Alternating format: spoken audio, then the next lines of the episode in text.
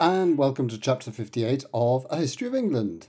This is where we'll look at how the British government, having dug itself into a hole over the American colonies, made a brief attempt to get out of it and then dug deeper. I'm David Beeson. George Grenville, ousted as Prime Minister in 1765, was replaced by a very different man, Charles Watson Wentworth. Does the second part of that surname ring a small bell?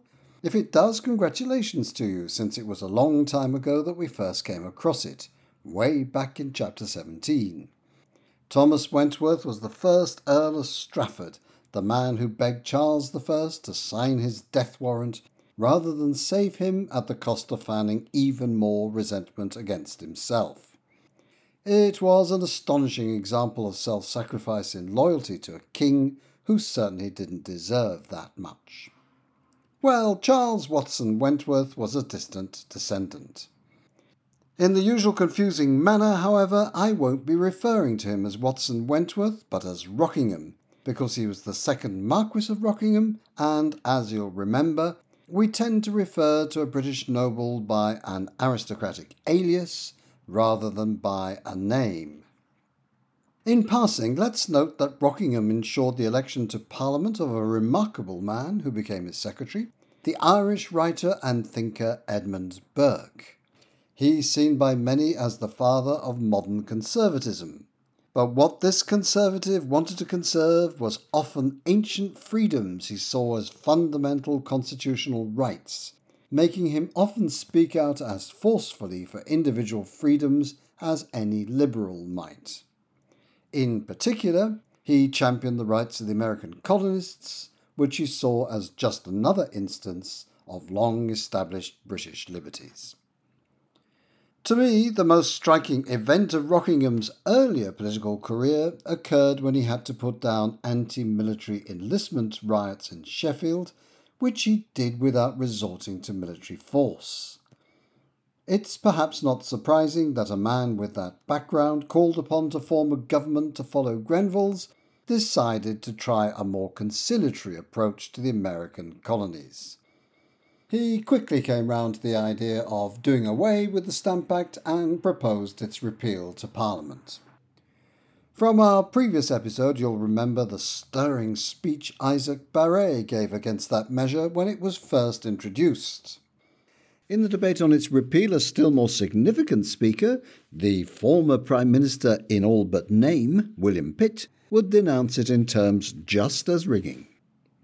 This was not the same Pitt, however. He was no longer the man he once had been. Tortured by gout and sapped by ill health generally, he'd refused to form a government himself when the king asked him to after the fall of Grenville. But now, Despite his debilitating illness and his pain, he made it down to the House of Commons to make what would be the crowning speech of his career in that House. It was a speech that would fully justify the nickname that his admirers had given him of the Great Commoner. Just as Barre had answered Charles Townshend, now Pitt answered George Grenville, a former Prime Minister just like Pitt himself. The two had once been friends and allies, and they were indeed brothers in law, but by this time they were fiercely opposed to each other in politics. Grenville, whose pet project the Stamp Act had been, defended it in powerful terms.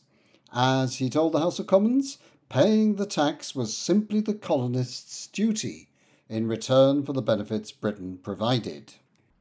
Protection and obedience are reciprocal, Great Britain protects America, America is bound to yield obedience. If not, tell me when the Americans were emancipated. When they want the protection of this kingdom, they are always ready to ask for it. That protection has always been afforded them in the most full and ample manner. The nation has run itself into an immense debt to give them their protection, and now they are called upon to contribute a small share towards the public expense, an expense arising from themselves. They renounce your authority, insult your officers, and break out, I might also say, into open rebellion. Despite his sickness, Pitt had lost none of his fire. The wrecked old man declared, The gentleman tells us America is obstinate. America is almost in open rebellion. I rejoice that America has resisted. Three million of people so dead to all feelings of liberty as voluntarily to submit to be slaves would have been fit instruments to make slaves of the rest.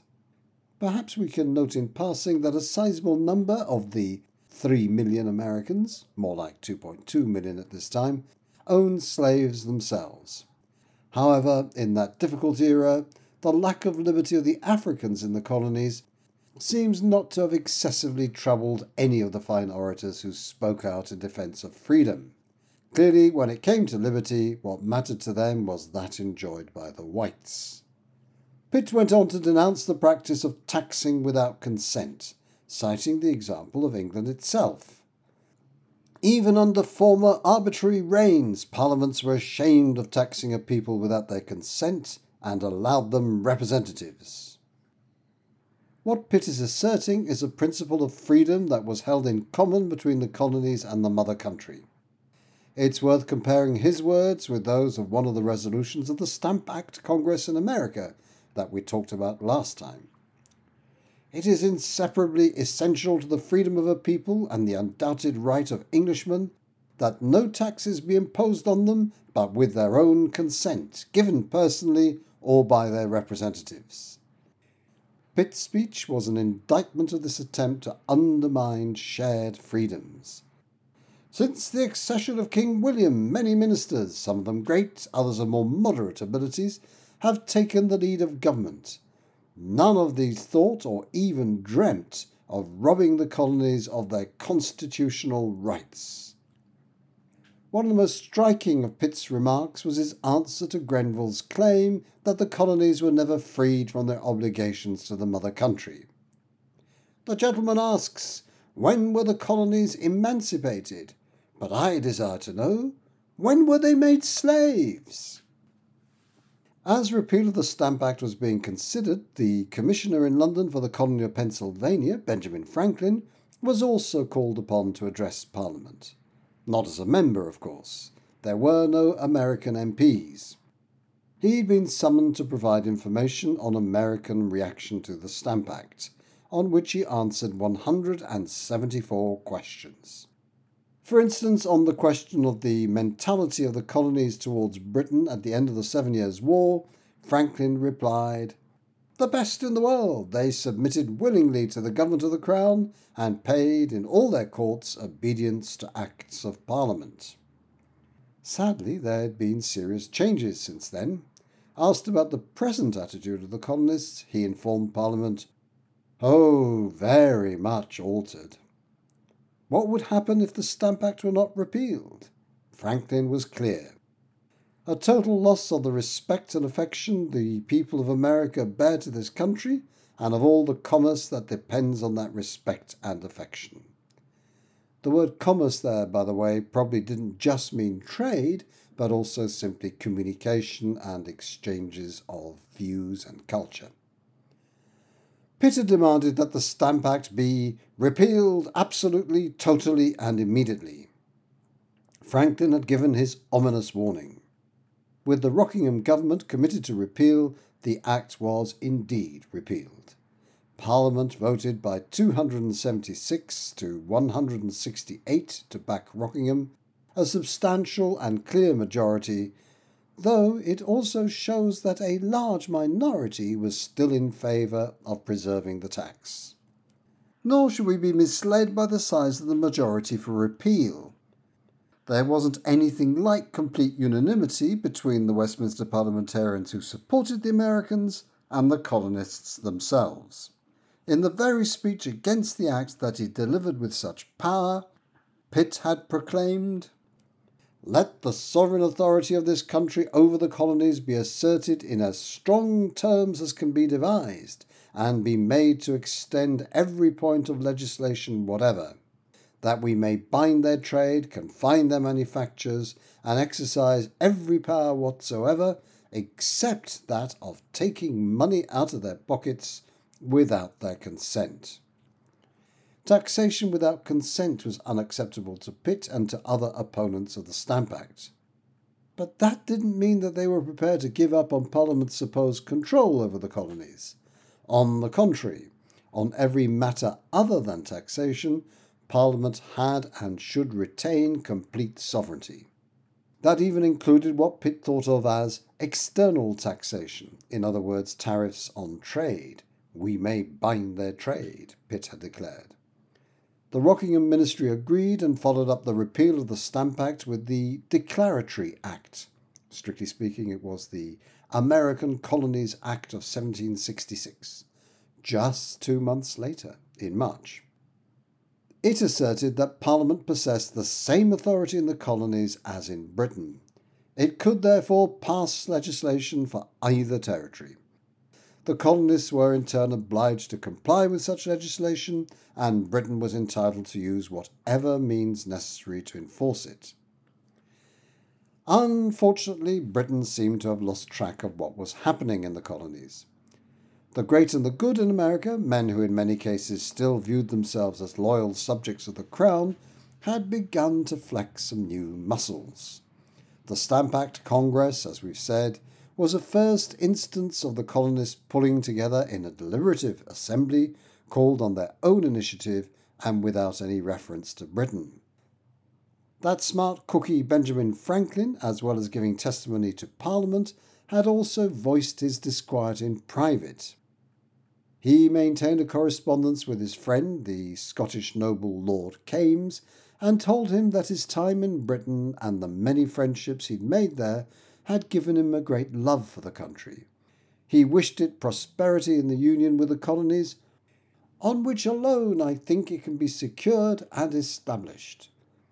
In other words, in Franklin's view, British prosperity depended on retaining the colonies. But then came the sting in the tail. As to America, the advantage of such a union to her are not so apparent. By the time of the Stamp Act repeal debate, Americans were beginning to wonder whether their union with Britain was any longer particularly useful to them. That was the great and the good. But out in the colonies, the movement had widened considerably, moving beyond the great and the good. It had begun embracing many of the little and in some cases not so good. That included, but was not confined to, such movements as the Sons of Liberty. They had shown that they were prepared to take their resistance to what they saw as British misrule further than their social superiors, to the point of violence against those they saw as their oppressors. A declaratory act? It was only useful if you could enforce it, and it was beginning to look as though that would take quite a bit of force. A friend of mine once told me that if you have your back to the wall, you can't see the writing on it. The writing for the British Empire was clearly imprinted on its American wall. But Britain didn't even know its back was against that wall, and certainly hadn't yet read the writing. It soon would. More of that next time. Thanks for listening.